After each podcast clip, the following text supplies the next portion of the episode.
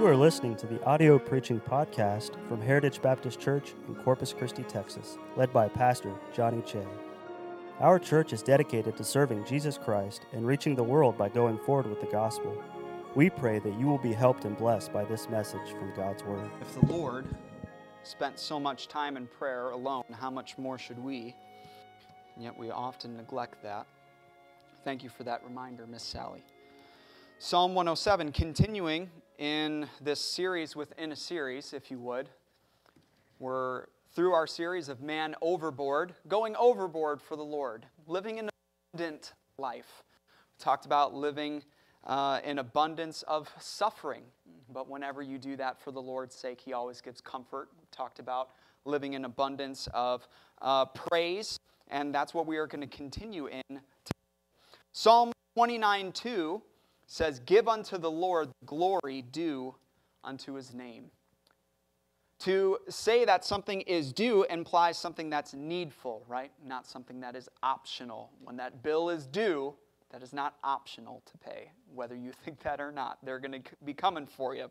And we told these three statements here about this verse give unto the Lord the glory due unto his name. Statement number one there is never a time when God doesn't have glory due unto his name. Number two, there are often times when we are overdue in our payments. Number three, when we do praise the Lord, let's learn how to praise him more than the minimum amount. We need to figure out how to abound in praise to the Lord. I, I, I know that you praise the Lord. You probably did uh, this morning when you prayed. Uh, maybe you did just when you were singing a little while ago. You saw that as praising the Lord, and certainly it is. But can your praise to the Lord be considered abundant? Or do we kind of just do it maybe when we need to and haven't really taken time to thank God for who He is and what He's done? Psalm 107 begins with, Oh, give thanks unto the Lord, for He is good, for His mercy endureth forever. Now, that right there is enough to praise the Lord. If His mercy endures forever, our praise should endure forever. If you ever lose your song, if you ever lose your joy, if you ever lose your smile, if you ever lose your praise, just remember the everlasting of God. Right? And that should give you a little bit to praise the Lord for. But God is so much more than merciful, isn't He? I mean, mercy is just one of the things that the Lord gives to us. Mercy is just the door, if you will, that all of the other blessings flow from God to man. No other blessings could come without mercy. There's a reason studying through, um, looking through Leviticus and, um, yes, Leviticus. Why was it called the mercy seat? Why of all things? Why not the, why not the seat of grace or the righteousness seat or the holy seat? Why the mercy seat? Because of all things, without mercy, it is, it is because of his mercies that we are not consumed. His mercies are renewed every morning. His righteousness, he is, he is certainly righteous, he's certainly holy, he is certainly gracious. But before all of that, he is merciful to you and I. Because of our sin. Our sin, he doesn't have to look upon our sin, he doesn't have to give us a chance to get it right, but he does. Psalm 107 reminds us not only of the fact that God is worthy of our praise, but it also shows us the reasons why He's worthy of our praise. And it is clear, you can read through Psalm 107, and you should on your own time and kind of get ahead of me a little bit. It's clear it's describing God's relationship with Israel, but it goes for any child of God. Any child of God can find themselves in this chapter of 107. Why should we abound in praise to the Lord? Last week we looked at, well, for one reason, He redeemed us from our bondage. That's good enough. He saved us from our sins. Think of how Israel was in slavery to Egypt and then later in captivity in Babylon. So we were slaves to sin and we were captives to sin. Jesus says in John 8 34, Verily, verily, I say unto you, whosoever committeth sin is the servant of sin. And it was Jesus who found us in the prison of sin, saved us, redeemed us with his own precious blood. Now, could we not take the rest of our lives there and praise him for all that he has done? If you're here tonight and you do not know Jesus as your Savior, don't leave this place without knowing. You can know for sure that you're going to heaven when you die. We talked to so many people over the last weekend. I think I know. I hope I know. I won't even go to a football game without knowing that I have a ticket. And yet people are gambling their eternal soul on I think so and I hope so. If you get there to heaven and you're not going, that eternity is a long time to be wrong. Make sure you know that Jesus is your Savior. He will redeem you. There's room at the cross for you. You can be saved today. So, He redeemed us from our bondage, but then we have to wonder what's next. Did the Lord save you just to save you? Did He save you just so that you could punch a ticket to heaven? I think if the only reason the Lord saved us is so that we could go to heaven when we die, we would go there right away. Now, that doesn't sound like a bad thing. Heaven sounds sweeter all the time. But He has us here. I told some people on Saturday that I was able to lead to the Lord. We, I just took six or seven verses from this book to show you how you could know for sure you're going to heaven. What do you think all of the other verses are for? It must be because we're here for a reason. It must be because there's something we need to learn. It must be because there's somewhere we need to go. It must be because He wants us to grow in some way or another. Yes, He redeemed us from our bondage, but now that we are free, what are we supposed to do? That's the question.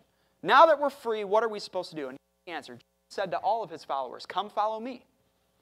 We are supposed to follow him, to grow closer to him, that I may know him and the power of his resurrection and the fellowship of his suffering. That is what we are supposed to do.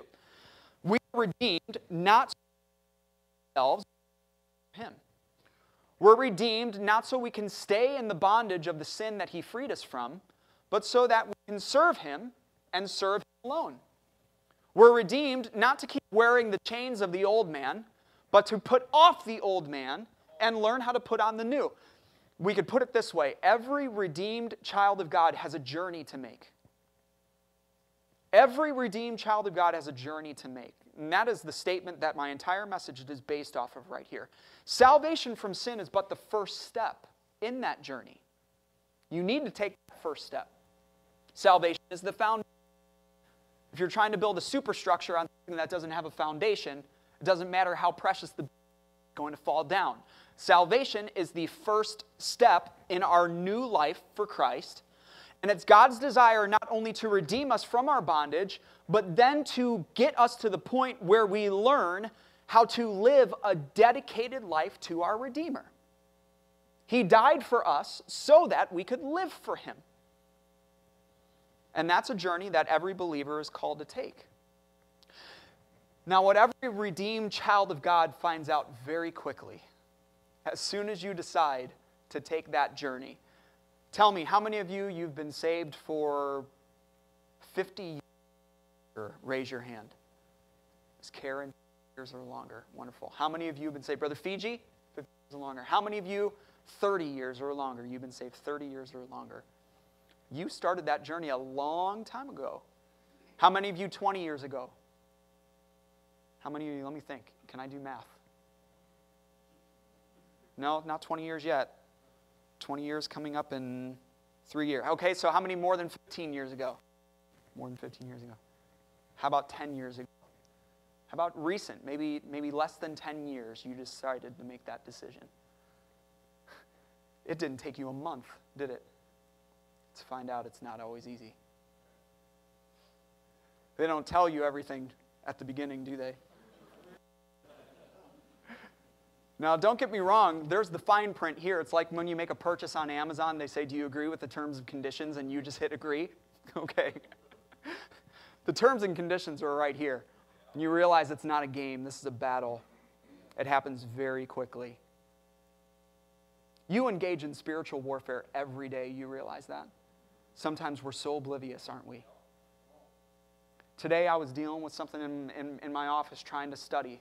My speakers were going all crazy. They would go up and then they would go down. They'd cut off and they'd, they'd stop and then they'd play again a different song that wasn't even there. I know who that is. Oh, Pastor, you're just reading into it. No, no, no. He's the and power of the air. I'm studying God's word so that I can feed God's people. I know exactly who that is. There's a story of Martin Luther as he was studying. He said, he, he said, I felt the presence, I felt the presence of the prince and power of the air so much in the room, I grabbed my inkwell and threw it and ruined three of my books. Now, I've never had to do that before, but I didn't have an inkwell. Someone buy me an inkwell and I might throw it. You find out very quickly it's not always easy. If it was easy, everyone would make the journey. Okay? I'm not here to sugarcoat it for you. This is a Wednesday night. This is a battle that we're in. And the enemy doesn't care about you. He's the enemy. He hates you. He hates your wife. He hates your husband. He hates your children. He hates the stand that you take. He can't take you to hell, but he will bring hell to you. And I'm going to keep saying that until we realize we wrestle not against flesh and blood, but against the prince and powers of the air, principalities, rulers of darkness in this world, spiritual wickedness in high places. But praise the Lord, we serve a God that loves us. And he says, What can separate us from the love of God? Principalities? Powers? Rulers of the darkness of this world? Oh, all the same things. No. No. Lord is always there for you. But it's not always easy. If it was easy, everyone would run the race that was set before them. But there's sin and weight that distracts us while we run our race, isn't there? We're supposed to lay aside the sin and the weight. Being redeemed doesn't exempt you from trouble. Not one person who has ever decided to take the journey of obedience to the Lord has ever done so without trouble. And you will not be the first. Did Abram journey from Ur without trouble? Did Israel journey from Egypt without trouble? Did Judah journey from captivity in Babylon without trouble?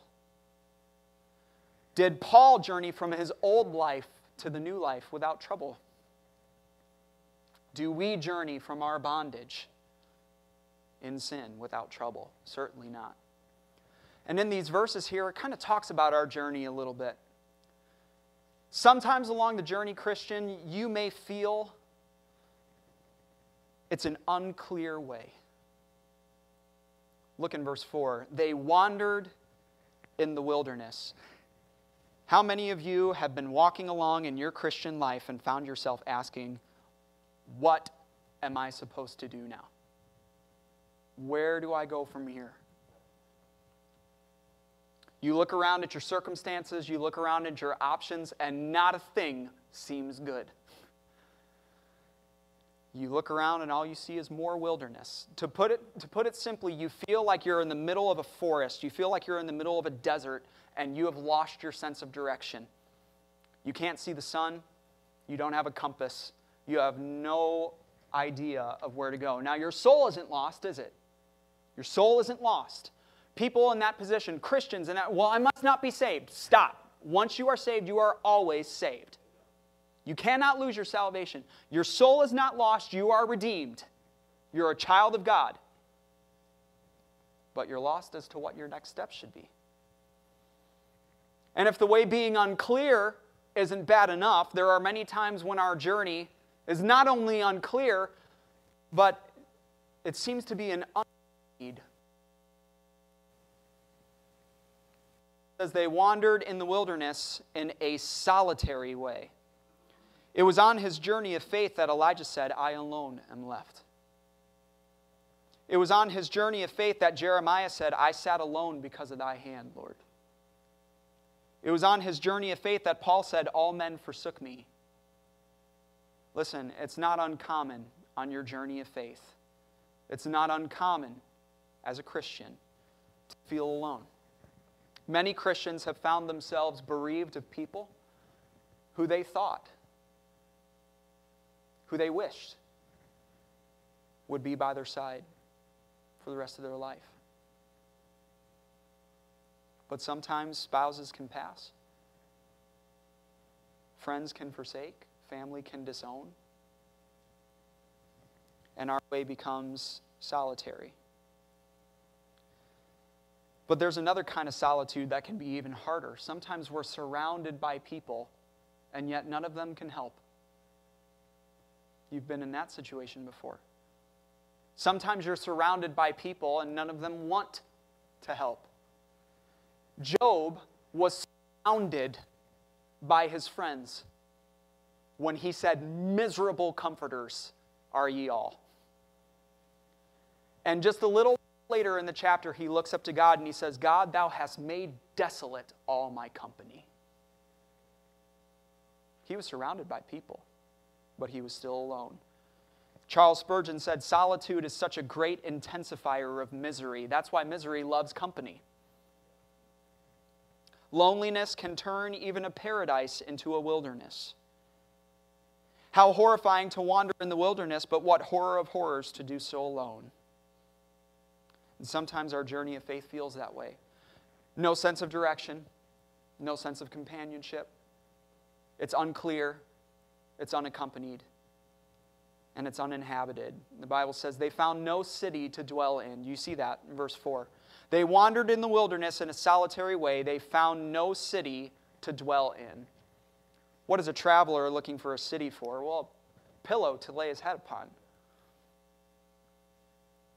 But you go through times in your Christian life where there is no pillow, no bed to rest your body, no place to settle your mind, no basin to even wash your feet, no roof to shelter from the rain, no walls to hinder the cold, no fireplace to warm your hands, no door to protect from the beasts of the field. We've all had times like that. And if you haven't, it's coming. And there's a reason why. Stay with me. I'm not trying to depress you, I'm trying to be honest. We've all had times like that where we're exhausted and we're worn. And we think, you know, it would sure be nice just to have a little break. Just a little break. But Murphy's Law is in full effect. Lord, just a little break, just one day off. Have you ever thought that? All I need is one day off. All I need is one coworker to leave me alone. All I need is, is one vacation. That's it. Just one vacation. And yet, how many times have you taken that vacation and then you need a vacation from your vacation, right? I just need one kind word from a friend. Just one. Just one pat on the back. Just one. Like a traveler who looks for a city to rest on his journey but can't find one. So there are times in the Christian life you look around throughout this world for a place to rest, but you don't find what you're looking for, do you? Jesus said, Come unto me, not the world. Come unto me, all ye that labor and are heavy laden, and I will give you rest. What are we doing looking to the world for rest? What are we doing looking for a city to dwell in? Read Hebrews 13 14. We have no continuing city, but we seek one to come. Why are we looking for a city here? Yet it's so common for Christians when the way seems unclear and unaccompanied, we start looking for rest in all the wrong places. But the wilderness is an uninhabited place, there's no rest to find there. And that makes it an unsatisfying way. If you're taking notes so far, it's sometimes your Christian life, sometimes the journey of faith takes you along a way that seems unclear. Unclear, unaccompanied. Don't worry about it. I can hit a moving target. Unclear, unaccompanied, uninhabited, unsatisfying. You see there hungry and thirsty in verse 5? Hungry and thirsty. Don't be surprised when looking for rest in the world leaves us hungry and thirsty. The world can feed you, but it can never fill you. The world can feed you, but it can never fill you. The world can quiet your thirst for a little bit, but it will never quench it. The world will always leave you searching for what you can never find in it. It promises you everything at the gate. It's wide, it's got flashing lights, and it says everything you want is here. And you know what? The world is where wants are met, but never needs. If you want your wants met, the world can do that. But the world can't meet your needs. The world's table has never wet one throat or filled one belly. And the problem is, we are so spoiled that we have begun to confuse our wants and our needs. We have all these things. And the Bible says, Love not the world, neither the things that are in the world. Just, like, just last week, we were out power for about three days.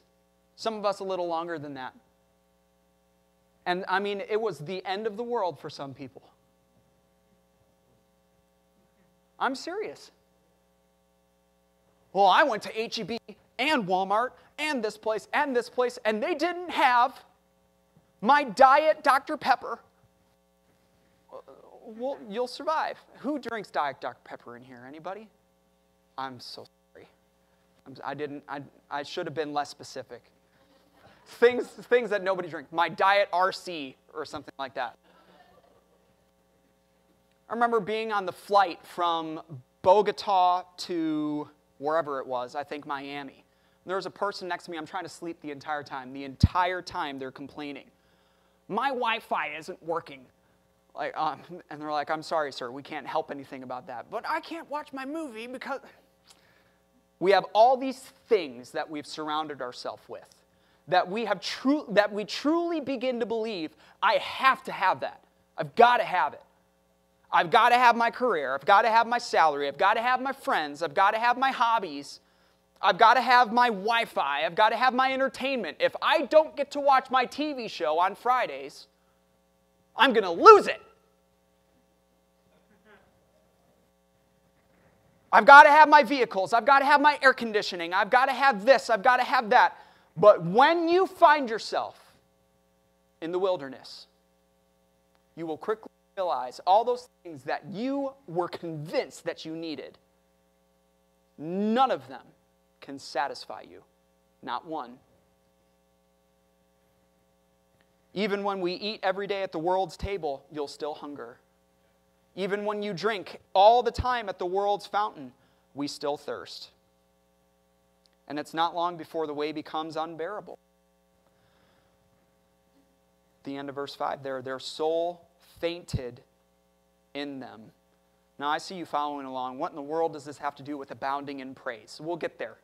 I promise you, we'll get there.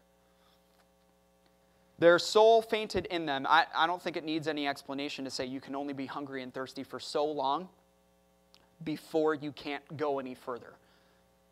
Even a body in perfect health cannot live when the spirit within is failing. You realize that? But when both body and soul are weary and fainting, it will not be long before the Spirit follows. Spirit is our life, our pneuma. So when both body and soul are weary, body is hungry and thirsty, and the soul says, I can't do this any longer, the Spirit is soon going to follow. So I want you to think what a desperate situation this is. This person that we find in verse 4 and 5 and 6, how, how desperate is this situation? They can't see, they're unable to see because the way is unclear. They're unable to fellowship because the way is unaccompanied, unable to rest because it's uninhabited, unable to maintain because it's unsatisfying, and unable to endure because it's unbearable. What hope does that person have? You know the answer. What hope does that person have? Who can make the unclear clear again? There's only one who can see the rainbow when the storm is still raging. Who can bring fellowship when all others forsake? There's only one who promises, I will never leave thee nor forsake thee. Who can bring rest when we have no place to lay our head? There's only one who can give you sweet dreams of heaven, even when your pillow's a stone, like Jacob. Who can bring satisfaction when all else proves to fall short? There's only one that said, I am the bread of life. And he that cometh to me shall never hunger. And he that believeth on me shall never thirst. Who can renew our strength and give us wings like eagles when it seems like we can't take another step boldly to the throne of grace and obtain mercy and find grace to help in time of need? And his name is Jesus, our Lord and Savior, our Redeemer, our Shepherd. Just one call to him, just one prayer of faith. God, help me. God, I need you. Just one. And look at what happens. Look what happens in verse 6. Would you read it together with me? Then they cried unto the Lord in their trouble. He delivered them out of their distresses. And he led them forth by the right way that they might go to a city of habitation. I, I want to bring something out for you here that bothers me. What is the first word of verse 6? Then. Why then? Do you know what I mean by that? Why then? Why does it take us so long to cry to our Redeemer? Why? Do you realize that that word then at the beginning of verse 6 could have gone anywhere in verse 4 or verse 5? At any point. It could have said, They wandered in the wilderness in a solitary way. Then they cried unto the Lord in their distresses, or in their trouble, and He delivered them out of their distresses. They could have done that, but they didn't. It could say they wandered in the wilderness in a solitary way. They found no city to dwell in. Then they cried unto the Lord. They had the opportunity. Could have said hungry and thirsty. Then they cried unto the Lord. They had the opportunity. But why did they wait? Why do we wait until we make the statement, I can't do this anymore, and then we cry unto Him? Why? Why do we do that? Why do we wait so long? Why is prayer our last resort and not our first option? Why? We're so proud. Sometimes we're so blind. We find ourselves wandering around. I can do this. I got myself into it. I'll get myself out. No, I'll cry unto the Lord in your trouble, and He'll deliver you from your distresses. Do you believe that? Do you believe that? Sometimes we wait so long. And yet, and yet, when we do cry out to Him, has there ever been one time where He hasn't led you out of it? I, I call for anybody to stand up right now and tell me a time when God didn't see you through. Anyone? Never been a time. He's always seen you through, and the God that, that delivered will deliver again. I guarantee you, every time we're confused about which way to go, time the way is unclear. Every time we feel alone in this life, every time we find no rest for our souls, every time we're unsatisfied, every time we find ourselves saying, I can't do this anymore, it's because we're not relying on Him. And think about it. Think about it. It's when our way is clear. It's when we're surrounded by friends and family. It's when we're rested. It's when we're fat and filled. It's when the way seems easy, we forget about Him. Lord, the way is clear. I know where I'm supposed to go. I got people around me. I know what I'm supposed to do. Everything's good. And that's why we read about how, let the redeemed of the Lord say so, whom he hath redeemed out of the hand of the enemy and gathered them out of the lands. And then the next thing you know, they're wandering. Why do the redeemed sometimes wander? Why does the Lord let that happen?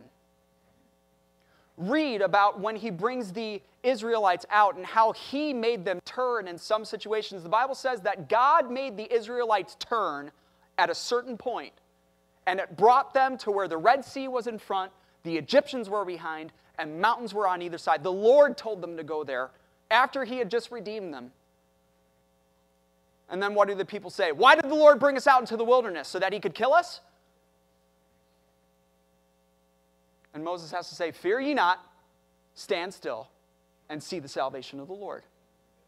But why do the redeemed sometimes wander?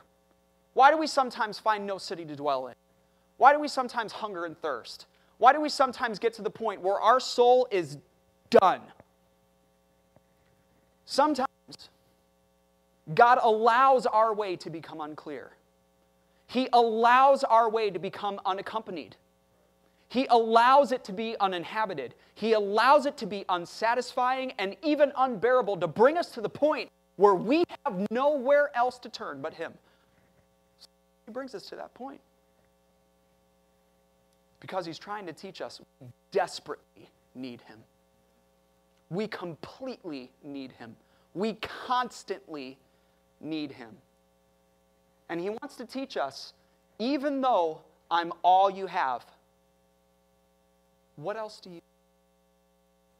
The Lord is my shepherd, I shall not want. you think about what Job said. Lord, thou hast, what did he say? Thou hast made desolate all my company. Was that not true about Job? In a day, he lost all of his children. In a day, he lost all of his children. Soon after, his wife comes up to him and says, Curse God and die. And then his friends come up and say, What'd you do, Job? You obviously did something. What did you do? Did you commit adultery? Did you turn aside an orphan or a widow? You must have done something to royally mess this up. And Job looks at God, Thou hast made desolate all my company. I've got no friends, I've got no kids, even my wife has turned against me. I've got nobody. But wasn't God trying to teach him? Job, the only person you need, the only company you need along this journey is me. And once he realized it, then God gives twice what he had before. Never forget, child of God, if we understand that we can't be saved unless he redeems us, right? Can we be saved unless he redeems us? Can we find freedom from our bondage unless He redeems us? If we understand that we cannot be saved unless He redeems us, we have to understand we cannot live unless He leads us. If we can't be saved on our own, if we can't start this life of faith without Him, how are we supposed to live the life of faith without Him? If we need grace in order to be saved, we need grace in order to live. We can't do anything without Him. Without Him, we can do nothing. With Him, you can do all things. Think of all the times that God has led us out of the wilderness and into a city of habitation. Oh, that men would praise the Lord for His goodness. Tell me about it. And for His wondrous works, wonderful works to the children of men. Why? For He satisfieth the longing soul. That soul that was fainting in verse 5, the Lord satisfies it in verse 9. And filleth the hungry soul with goodness. Not with vegetables of Egypt, but with manna from heaven. Not with the portion of the king's meat and the wine which he drinks, but things that make us fat and fair, Daniel said. They were fatter and fairer, ten times better. Can you say, Pastor, I feel that my journey of faith is taking me through the wilderness? Well, you have a choice. You can follow your own way, but you'll just end up wandering because we don't know the way. So we'll end up wandering, and you can seek, seek help from man, but there are some things that man cannot help with. Many things that man cannot help with. And you can seek rest from the world, but you won't find what you're looking for. And that's going to lead to you being hungry and thirsty and coming to the day when you say, I can't do this anymore. My soul is fainting within me. That's one choice. Or we can call upon the one who promises to lead us through it, and he will. Every time we call upon him, he'll lead us through. And the sooner you turn to him, the sooner he can lead. When you wholly throw yourself on the rock of ages, he won't fail you. He can't fail you. He promised in his word, he has obligated himself I will never leave thee nor forsake thee. Whenever you need him, he's there. Why should we abound in praise to the Lord? Well, number one, He redeemed us from our bondage. Number two, He leads us through every wilderness. He sees us through every unclear way.